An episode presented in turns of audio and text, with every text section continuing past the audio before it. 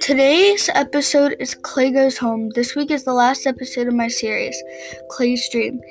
He ran away from his guardians to where his family was to protect them from, from the war, and so they can stop the war. His dragon friends from all over the world, from the sea, sand, mud, rain, and night kingdom.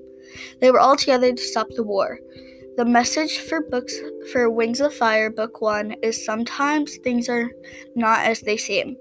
Clay's mom traded him for two cows and Tsunami's mom was so nice, but when she wanted to leave, Tsunami's mom locked them in a cave to keep them there. Clay is a nice caring dragon that wants to help. His friends meet their parents, and he helped run away f- so the other dragonettes can meet their parents for the first time in their lives.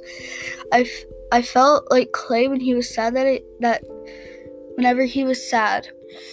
I was sad when my dad had to go on a work trip and he was gone for three weeks.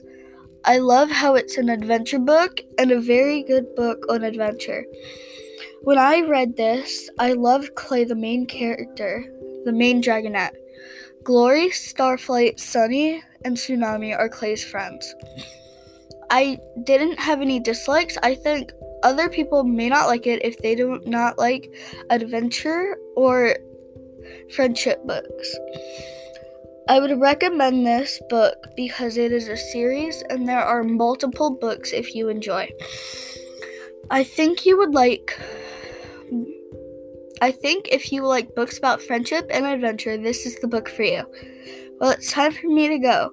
This is the last episode brought to you by Aiden, and this is the last episode of Clay's Dream.